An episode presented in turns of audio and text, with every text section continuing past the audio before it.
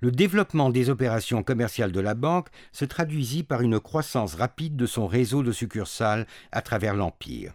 Pendant de longues années, la banque avait fonctionné avec un nombre très réduit d'agences. Sous l'impulsion de Sir Edgar Vincent, nommé directeur général en 1889, de nouvelles succursales furent ouvertes sur tout le territoire ottoman, atteignant environ 90 à la veille de la Grande Guerre. Cette croissance s'accompagnait du développement de nouveaux produits et services bancaires, certains de nature révolutionnaire dans une société où le bas de laine était encore roi. Comptes et livrets d'épargne, chèques et chéquiers, crédits particuliers, hypothèques et prêts en nantissement, autant d'innovations qui commencèrent à modifier les habitudes d'un public qui découvrait la modernité par le biais de l'intégration de l'économie ottomane avec le capitalisme occidental.